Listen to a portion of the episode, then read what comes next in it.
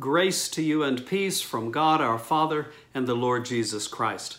It is a privilege and a joy to welcome you to today's worship of the Village Church, and I extend a special welcome to those of you who may be worshiping with us in this way for the very first time, as well as to those who gather now in a worldwide community as we continue to worship and celebrate the Lord Jesus Christ. Let me remind you that for special prayer concerns, you may write to us at prayers at villagechurch.org. To communicate in other ways, please send an email to me at jackbaca at villagechurch.org. To continue your financial support for the church, either send us checks via mail through Box 704 in Rancho Santa Fe, or you may go online at villagechurch.org and give in that way. We are receiving a special offering beginning just this past Friday and continuing through June 15th, a special offering uh, to give to local and international mission agencies that are partners with us. We know that there are many needs here and around the world for food, for clothing, for medicine, for support for rent payments, and all of the different expenses of life, as well as particular support for those who are suffering from the disease itself in this COVID pandemic. And so our session has committed $35,000 of special funds as a one for one matching opportunity. We encourage you to give. Every dollar you give will be matched by a dollar that we are giving through these special funds, and they will go immediately and directly to our local and international mission partners. For more detail about that, please see the emails that we will be sending you about this special COVID relief offering. We have a special rose arrangement in worship with us this morning with a white rose in the center to celebrate the birth on May 9th of Georgia James Jones to Matt and Bryn Jones. Georgia James' grandparents uh, are Steve and Jennifer Dunn, and so we're celebrating Georgia James' birth into the world today. Now, friends, let me encourage you to pay attention for this special message from one of our mission partners here in this area from Young Life.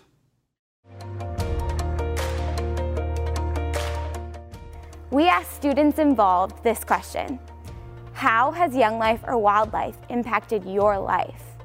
Their responses were great. We wanted to give you the opportunity to hear from them firsthand, as well as show you some of the creative ways that we are entering into kids' lives during this crazy time. Hi, I'm Micah, and I'm a sophomore from Torrey Pines High School. Young Life has impacted me because it's provided an outlet where I can be myself and meet really cool people. What I love most about Young Life though is that they meet where you're at. Whether it's lunch clubs or Monday night campaigners, it's just really nice to hang out with some fun, uplifting, and supportive leaders. Hello, I am Miley. I am a 8th grader at Earl Warren Middle School. Um, Young Life has impacted my life by showing me that being different is okay and that you're allowed to be yourself and um, just be who you are. Hi, I'm Joe, and I'm a sophomore at Torrey Pines High School. Young Life has positively impacted my life by giving me friends when I first moved here to California from Virginia. And just like, it really helped out with the transition from there to here. Hi, my name is Vicky, and I'm an 8th grader at Pacific Trails Middle School. WyldLife has impacted my life positively by giving me a place where I feel safe and where I can have fun with my friends. Hi, my name is Angie and I'm an 8th grade at CDMS and WyldLife has impacted my life because it's a safe place where I can make new friends and meet new people. Hi, my name is Ian. I'm a 7th grader at Carmel Valley Middle School and I would say that WyldLife has impacted me by giving me a chance to be, be my true self around a lot of my friends. Hi, my name is Maddie. I am in 8th grade. I go to Earl Warren Middle School, and WyldLife has impacted my life by giving me a place to go that I feel welcomed at. Hi, I'm Mira, and I'm a 7th grader at Carmel Valley Middle School. One way WyldLife has impacted my life is letting me make more friends and getting socially plugged in. Hi, my name is Audra, and I'm a senior at CCA, and Young Life has impacted my life in a way where I've met a lot of amazing people and have strengthened my relationship with God. Hi, I'm Eli. I'm a senior from CCA, and Young Life has given me the opportunity to have a safe and social environment. And now let us be called to worship in these words from the third psalm. O Lord, how many are my foes? Many are rising against me. Many are saying to me, There is no help for you in God. But you, O Lord, are a shield around me, my glory, and the one who lifts up my head. I cry aloud to the Lord, and he answers me from his holy hill. I lie down and sleep. I wake again, for the Lord sustains me. I am not afraid of ten thousands of people who have set themselves against me all around. Deliverance belongs to the Lord. May your blessing be on your people. Friends, let us worship the living God.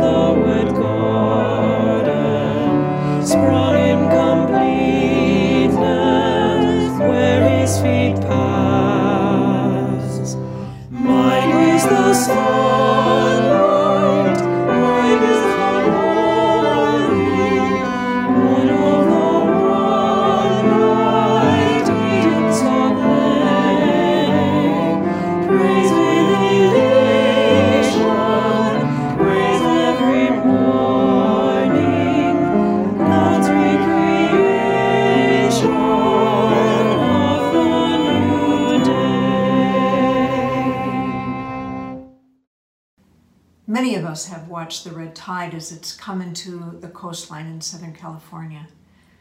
Even at night, we go out to see the bioluminescent waves as they just light up with colors of bright blue, almost like a neon sign. The red tide's oceanographic description is called HAB, or harmful algae blooms. It's a toxic algae, and as beautiful as it is at night, it's very destructive, hurting both the animals of the sea and even can hurt humans. Much like sin in our lives, it can look sparkling and beautiful and engaging and just spectacular, but then it begins to do great harm. It begins to make us decay. God invites us always to bring whatever is in our life that keeps us from being healthy, being with God, knowing the love that God gives to us. He invites us to confess our sins and be assured of His forgiveness for us. I invite you to take a moment to pray before I lead us in a pastoral prayer of confession that you can join me in. Let us come before the throne of God's grace and pray.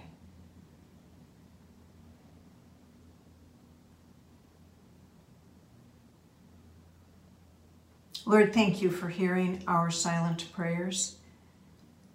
Lord, hear now our unison prayer, asking for you to heal the body of believers. O God, we thank you that you have not left us alone in our sin. Loving us, you have brought us good news and set before us the way of life. Yet we confess that we have not always seen the way or lived the way. In pride, we have spurned your mercy and your grace. In selfishness, we have turned away from those in need around us. We have allowed ourselves to be crushed by troubles as though Christ had not been raised. Forgive our faithlessness and renew a right spirit within us and the power and hope of the resurrection. In Christ Jesus we pray. Amen. Brothers and sisters, hear now the assurance of forgiveness. We look to the light of Christ. And as we walk in the light of Christ, we have fellowship with Christ and with one another because through Christ Jesus, we are forgiven and we are brought into a right relationship with God. Thanks be to God, for Christ makes us clean. Amen. And now, knowing that we are both forgiven and reconciled, let us share the peace of Christ. May the peace of Christ be with you.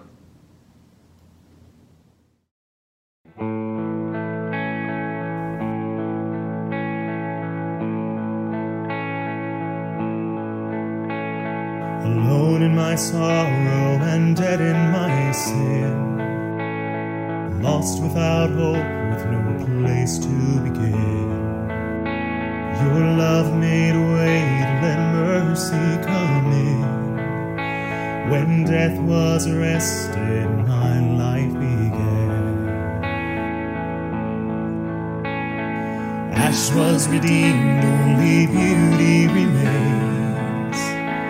My orphan heart was given a. My mourning grew quiet, my feet rose to dance.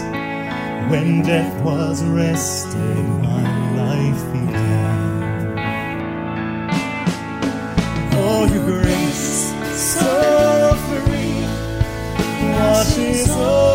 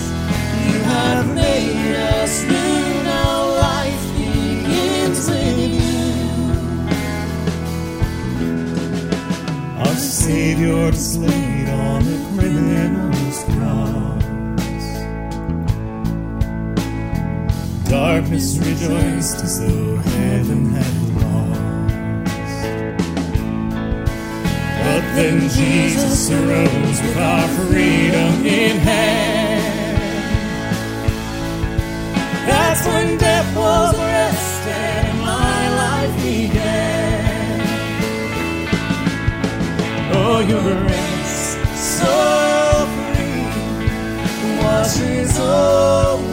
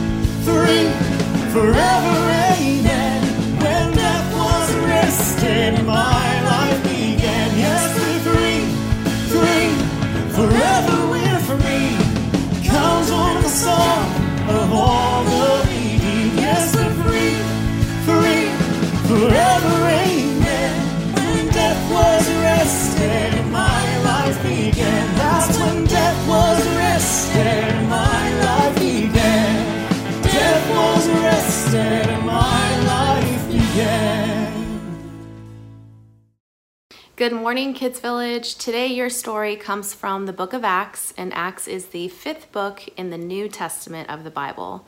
Today, our story has to do with two men named Peter and John. On this day, Peter and John were walking into what would have been like a courtyard type area, and out front was a man that would always sit there and ask people for money as they passed him. This man wasn't able to walk since he was born, and so it made it very hard for him to make any kind of money. When Peter and John passed him, they looked at him and said, We have something far greater for you. He probably was still thinking that they were just going to give him money. But in this moment, in the name of Jesus, they healed him, and this man got up and he started to walk. From there, he started praising God and running and jumping through this courtyard area in front of a lot of people. Then people started to question who is this man? How is he healed? Why are Peter and John doing this? From there, Peter and John were called to the Sanhedrin. And back then, it would have been like an assembly of 15, 20 people or a council of people who tried to make sure that people were doing the right thing. In this moment, they weren't sure if Peter and John were doing the right thing. They weren't even sure exactly how they were doing what they were doing. So they were presented in front of this group of people and they had to answer their questions. They told them that they were still going to be professing the name of Jesus and proclaiming his good news to people and healing people. The Sanhedrin had a problem with that, and they weren't quite sure what to do. In this story, there wasn't a huge punishment that came, but they did ask Peter and John to stop talking about Jesus. Peter and John stood firm in their faith and used the determination that we've been talking about all month to proclaim the good news of Jesus and tell these people that they were going to obey God's law and make sure that they were following his path and proclaiming his love to people we can be reminded this morning by this story that God has a plan for each and every one of you. There are moments that will happen where you can proclaim His good news and speak life into someone else. Just like they healed this man, there will be moments where you will be able to heal people, whether that's emotionally, physically, spiritually. There are all kinds of ways that Jesus will work through you. These are reminders that even in moments that we've been talking about that are hard and there's changes that are happening in our world, that you, even as children, can be a light to other people in their situations that they're going through. So we hope that you are enjoying our Sunday services and that you are also able to watch your Sunday school messages online. We hope to talk with you this week and we miss all of you and are praying for you and your families. Bye bye. This is the time in our worship service where we present our prayers. Just like us trying to climb a ladder, our hopes and our dreams, our prayers being lifted up to God. The good news is, is that God comes down to us as we lift up our hopes to God. God in Jesus Christ through the Spirit comes to us and is among us. I invite you to lift up your prayers wherever you are at, prayers of thanksgiving and prayers of petition and intercession.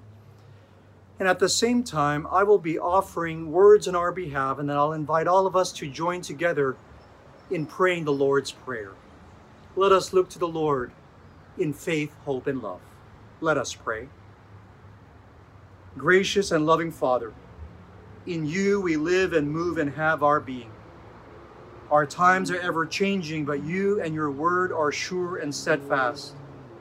Receive our prayers of thanksgiving for all the many ways you have blessed us in small and big ways, and most especially in loving us, in providing for us, and in giving your Son Jesus Christ for the life of the world.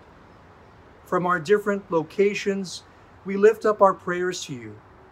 Please equip your people across the globe to be salt and light in their unique communities. May we be a living testament to your character and the beauty of your gospel. Please help us to meet needs in our communities. Please help us as we attempt to cast our fears and anxieties on you. Thank you that the Holy Spirit intercedes on our behalf when words fail. Please give wisdom and prudence to our government leaders we recognize that this is a time of significant strain and turmoil. Please enable them to serve and lead faithfully. Please protect us from arrogance and vilifying our neighbors. Please enable us to listen to others and respectfully relate to them. Please help and provide for those who have lost jobs, incomes, or businesses.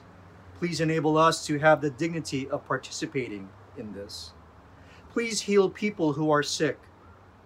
But for families who have lost members, please provide a special comfort.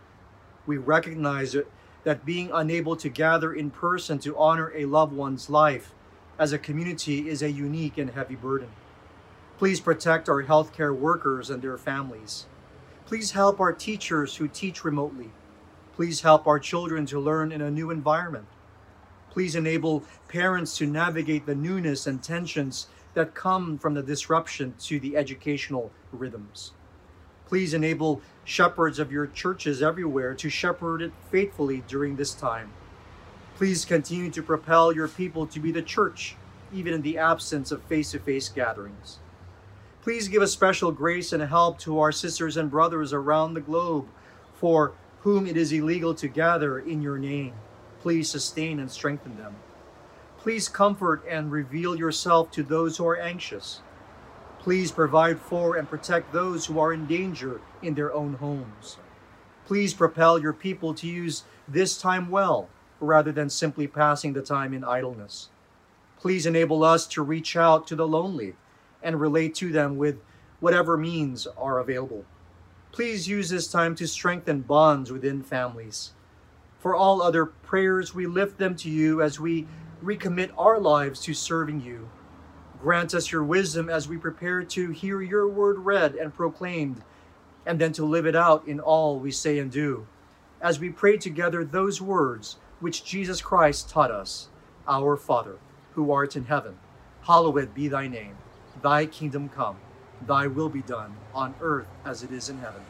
Give us this day our daily bread, and forgive us our debts, as we forgive our debtors. And lead us not into temptation, but deliver us from evil. For thine is the kingdom, and the power, and the glory forever. Amen.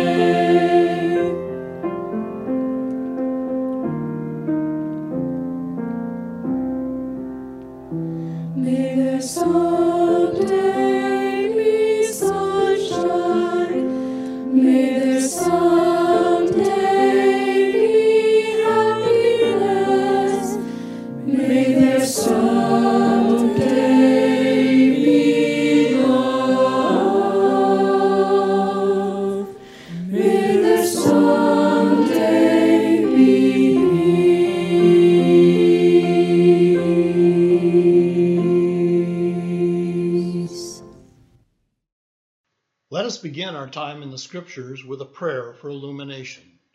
Please join me in prayer.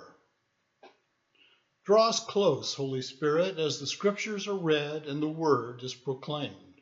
Let the word of faith be on our lips and in our hearts, and let all other words slip away. May there be one voice we hear today, the voice of truth and grace. Amen. A reading from the book of Exodus. When Pharaoh let the people go, God did not lead them by way of the land of the Philistines, although that was near. For God thought, if the people face war, they may change their mind and return to Egypt. So God led the people by the roundabout way of the wilderness toward the Red Sea. The Israelites went up out of the land of Egypt, prepared for battle. And Moses took with him the bones of Joseph, who had required a solemn oath of the Israelites, saying, God will surely take notice of you, and then you must carry my bones with you from here. They set out from Succoth and camped at Etham, on the edge of the wilderness. The Lord went in front of them in a pillar of cloud by day to lead them along the way, and in a pillar of fire by night to give them light, so that they might travel by day and by night. Neither the pillar of cloud by day nor the pillar of fire by night left its place in front of the people. Then the Lord said to Moses, Tell the Israelites to turn back and camp in front of Pi-hahiroth, between Migdol and the sea, in front of Baal-zephon. You shall camp opposite it by the sea. Pharaoh will say of the Israelites, They are wandering aimlessly in the land. The wilderness is closed in on them. I will harden Pharaoh's heart, and he will pursue them, so that I will gain glory for myself over Pharaoh and all his army and the Egyptians shall know that I am Lord. And they did so. The angel of God, who was going before the Israelite army, moved and went behind them. And the pillar of cloud moved from in front of them and took its place behind them. It came between the army of Egypt and the army of Israel. And so the cloud was there with the darkness, and it lit up the night. One did not come near the other all night. Then Moses stretched out his hand over the sea. The Lord drove the sea back by a strong east wind all night and turned the sea into dry land, and the waters were divided. The Israelites went into the sea on dry ground, the waters forming a wall for them on their right and on their left. The Egyptians pursued and went into the sea after them, all of Pharaoh's horses, chariots, and chariot drivers. Then the Lord said to Moses, Stretch out your hand over the sea, so that the water may come back upon the Egyptians, upon their chariots and chariot drivers. So Moses stretched his hand out over the sea, and at dawn the sea returned to its normal depth. As the Egyptians fled before it, the Lord tossed the Egyptians into the sea. The waters returned and covered the chariots and the chariot drivers the entire army of Pharaoh that had followed them into the sea. Not one of them remained. But the Israelites walked on dry ground through the sea, the waters forming a wall for them on their right and on their left. And now a reading from the first letter to the Corinthians. I do not want you to be unaware, brothers and sisters, that our ancestors were all under the cloud, and all passed through the sea and all were baptized into Moses in the cloud and in the sea, and all ate the same spiritual food, and all drank the same spiritual drink. For they drank from the spiritual rock that followed them, and the rock was Christ. So if you think you are standing, watch out that you do not fall. No testing has overtaken you that is not common to everyone. God is faithful, and he will not let you be tested beyond your strength. But with the testing, he will also provide the way out so that you may be able to endure it. The word of the Lord. Life. Life is full of crises. Everything in life, it seems, is touched one way or another by crisis. Even the beginning of life is a crisis. We're told that it's very, very tough on a baby's body as it's born naturally from a mother. It's tough growing up and learning all the lessons that you have to learn. Life itself is simply filled with challenges, with hard times, with difficult things, with things that are uncomfortable, and sometimes things that we don't want to face. Friends, we live in a time of particularly acute crisis. I don't need to share the details with you. We all know them. But let's remember that the Bible, as a reflection of human history and human life, is also full of stories about crises. We've been looking at some of those crises early on in the story, and today we want to look at another. Today we want to look at the crisis that occurs as the Hebrew slaves are finally allowed to leave Egypt. And as they leave, they are then pursued by the Egyptian army, and they find themselves trapped between the soldiers and the chariots and the horses of Pharaoh's military and the sea. Now, let's remember this one thing. I'm not picking on Egyptians or Egypt today, especially. I have lots of friends who are Egyptian and friends in Egypt. In fact, there's a very strong Christian church in Egypt today. We're talking about history. And of course, you know the story. For me, the story of the slaves leaving Egypt is always one that I think about with very, very vivid images. Images of Charlton Heston starring as Moses and Yul Brynner starring as Pharaoh. Images of poor Hebrew slaves with a few donkeys and some hand pulled carts, mothers with babies, and old people being carried those are all the images in my mind of that great mass of Hebrew people who finally are leaving Egypt and moving towards the promised land. There are other images as well in my mind of young, strong soldiers in chariots with their spears and their swords.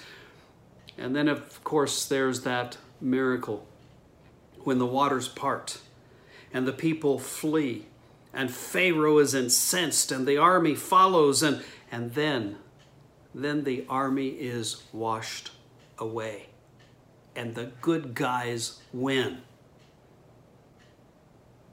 Those images are so strong that sometimes we might be misled or we might think that we know the whole story. But it's important that we do not fail to see the deep truth that is here. Now, I know that we have several options when we think about this story. Some people simply dismiss this story as a fairy tale. They say, there is no way that could have ever happened. Some people focus simply on the miracle itself and say, wow, isn't that cool that God, parted the waters of the Red Sea? Isn't that amazing? And, and then they just leave it there. But there's way more going on in this story and much more important things to say than just to talk about a miracle that happened. Let's look at some of those things. The first thing we want to look at is God. God, who is the primary actor in this story, the primary participant, if you will. All throughout the scripture, we read that God does things. For instance, God did not lead them by the way of the Philistines. God took the Hebrew people through a roundabout way to get eventually to the promised land. We read that God led the people by the roundabout way of the wilderness, that the Lord went in front of the people. Joseph's bones, you remember we talked about Joseph last week, Joseph's bones were carried by the people so that he could be buried finally in the promised land. And Joseph had said to the people that God will surely take notice of you. And indeed, God did take notice. God remembered the suffering of his people. And then, of course, we read that the Lord tossed the Egyptians into the sea. God was with the people, God was present and active. So, what does that teach us about God?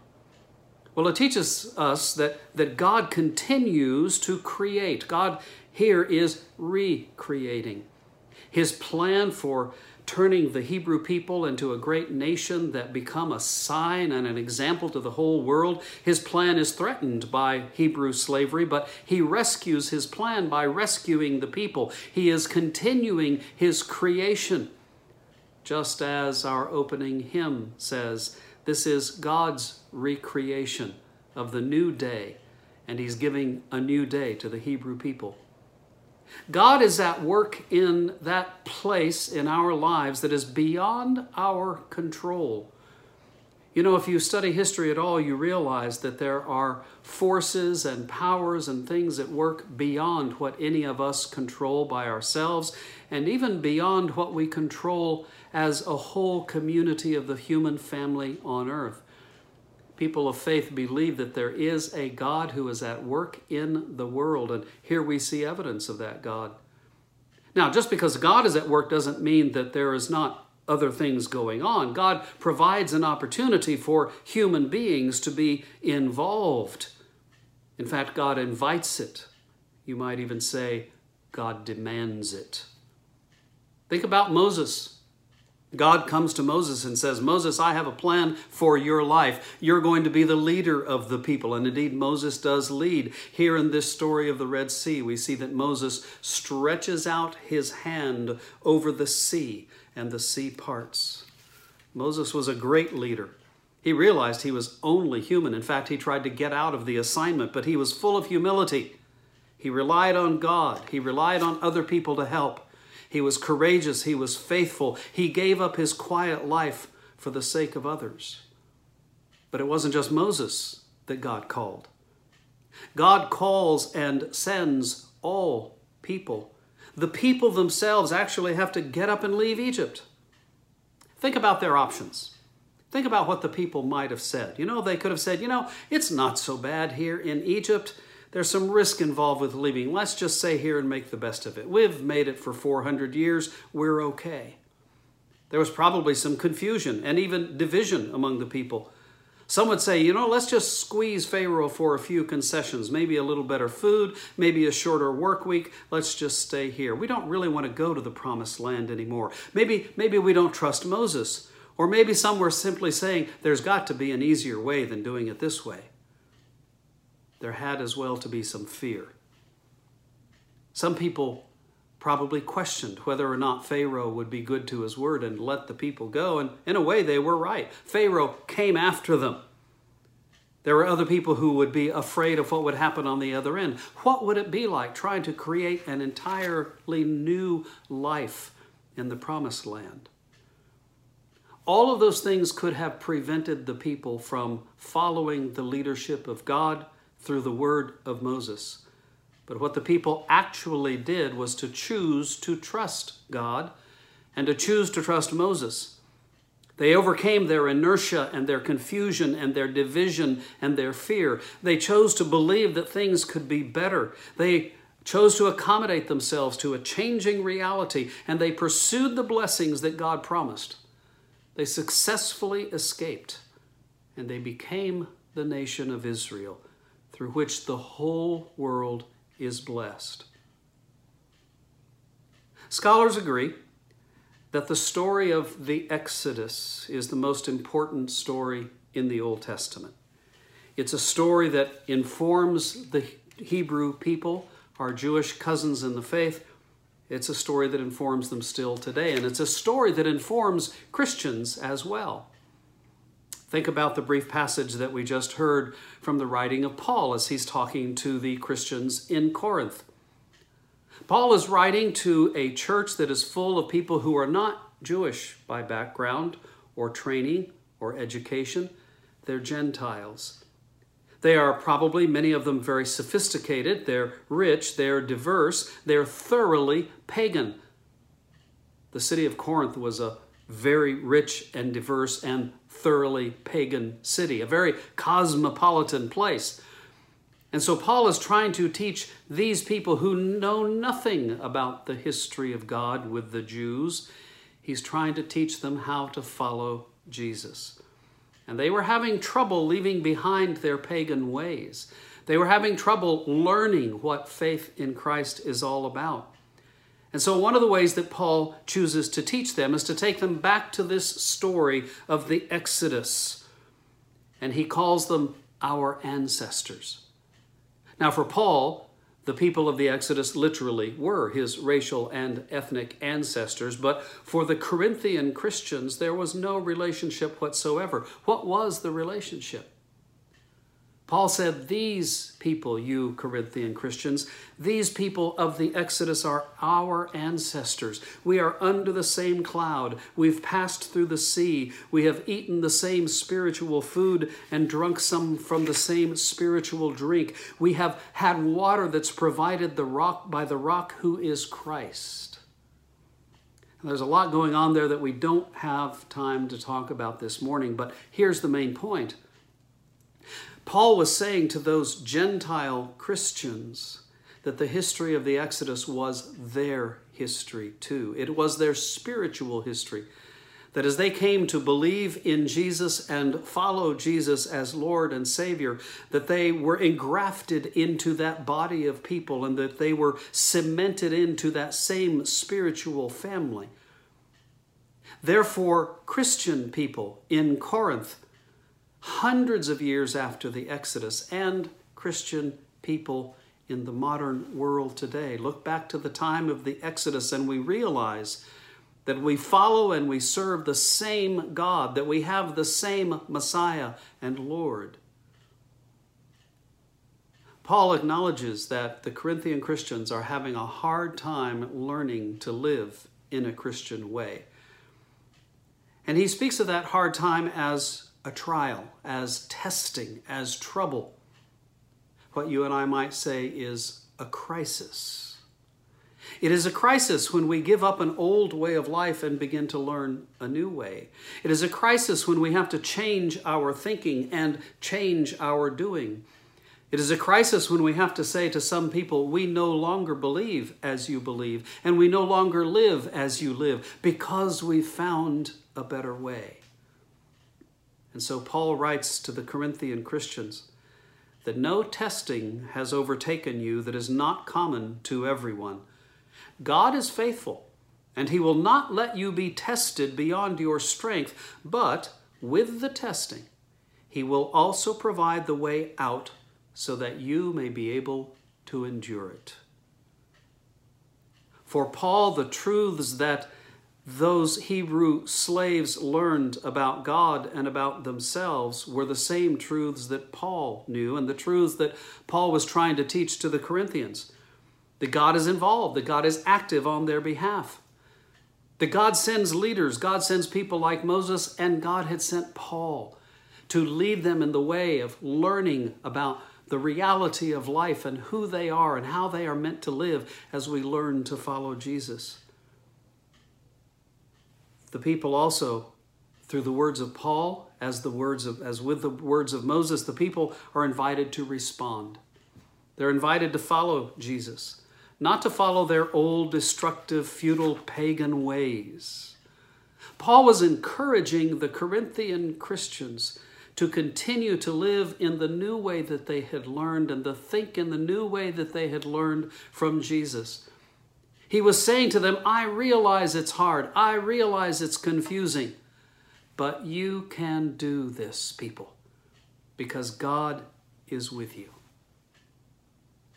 Just as Moses said to the escaping Hebrew slaves, Do not fear, let's continue on through the sea.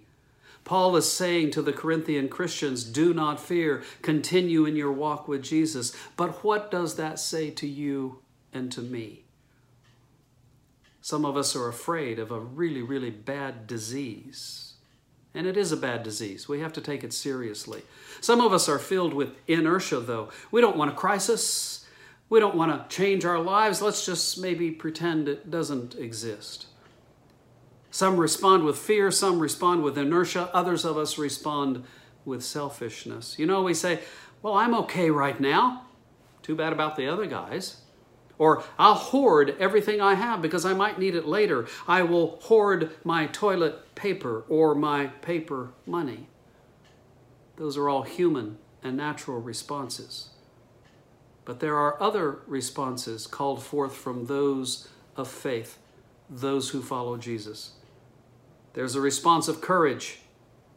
The courage that helps us to fight and survive and not give in to the pressures and problems and crises of today. Those who have the, the courage to take action and, and find medical solutions, scientific solutions to this crisis. Those who have the courage to work through their emotional struggles or help others who are struggling. Those who have the courage to give from their financial resources in order to help those who are financially struggling. That's the kind of courage that leads us to action action that embraces change, action that does scientific research and that engages in healthcare, and action that leads people to necessary social change and cultural changes so that we can actually live through this pandemic time. Sometimes it takes courage and it takes action to reach across to people that maybe we don't always trust, people we don't always like and find a way to fight this thing together. You see, we are in a crisis just like all other crises where we are called to selflessness, not selfishness, where we are called to help folks here and around the world with food and medicine and money for rent, where we're called to help people that are emotionally and spiritually struggling where we're called to hold our government and business and private sector to account so that in those ways we can help the world, where we're called to be creative in our selflessness. Friends, let's go back for a moment and put ourselves in this story. Imagine yourself walking on the bottom of the sea with huge walls of water on either side of you. There are old folks who are struggling to keep up. There are children who are afraid and confused. There's the blasting of Egyptian trumpets behind you and the sound of the hoofbeats of the horses that are pulling the chariots. Your, the chariots, your, your muscles are aching, your stomach is empty, you're wondering if you can be strong. This is when the going has gotten really, really tough. But there is God. God the Father and God the Son, God who is creating and recreating, God who is with us, God who is faithful to us. There is God in Jesus, the one who himself one time walked on water, but more importantly, the one who walked a lonely road to the cross to give himself for us so that we would not be afraid, so that we could respond to the crises and challenges of life with courage, with with action, with selflessness. Friends, all the crises of the Bible teach us this one truth that God has never failed us, and He never will. Amen.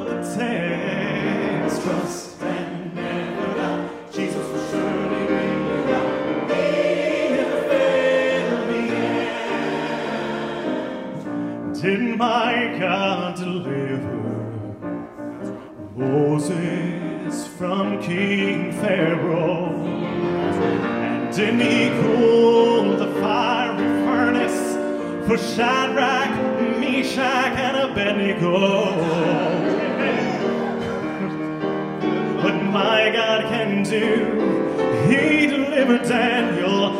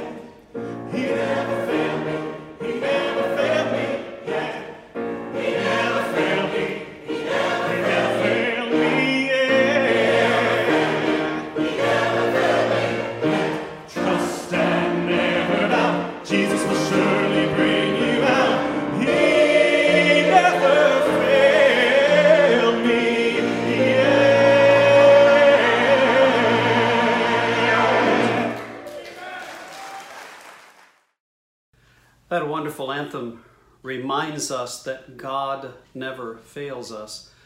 I remember that sometimes too as I look at this painting from here in my office at the church. It's a painting that my youngest daughter did many years ago as she was graduating from college.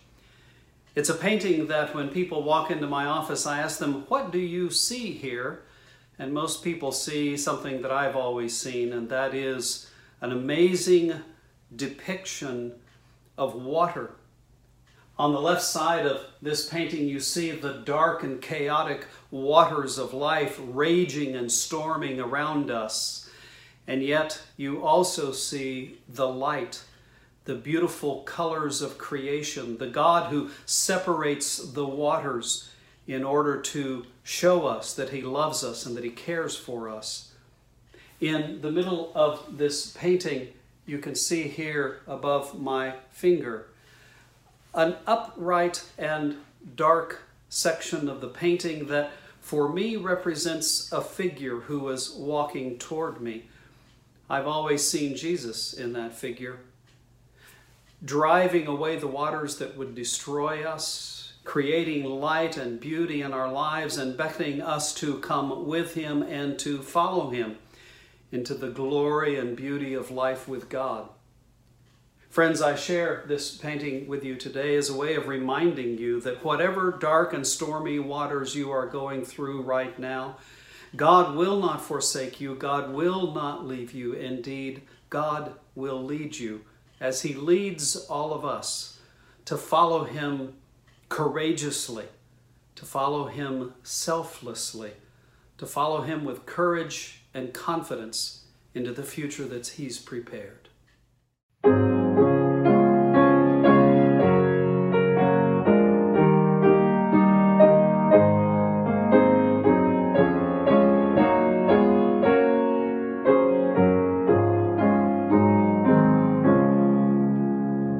Lean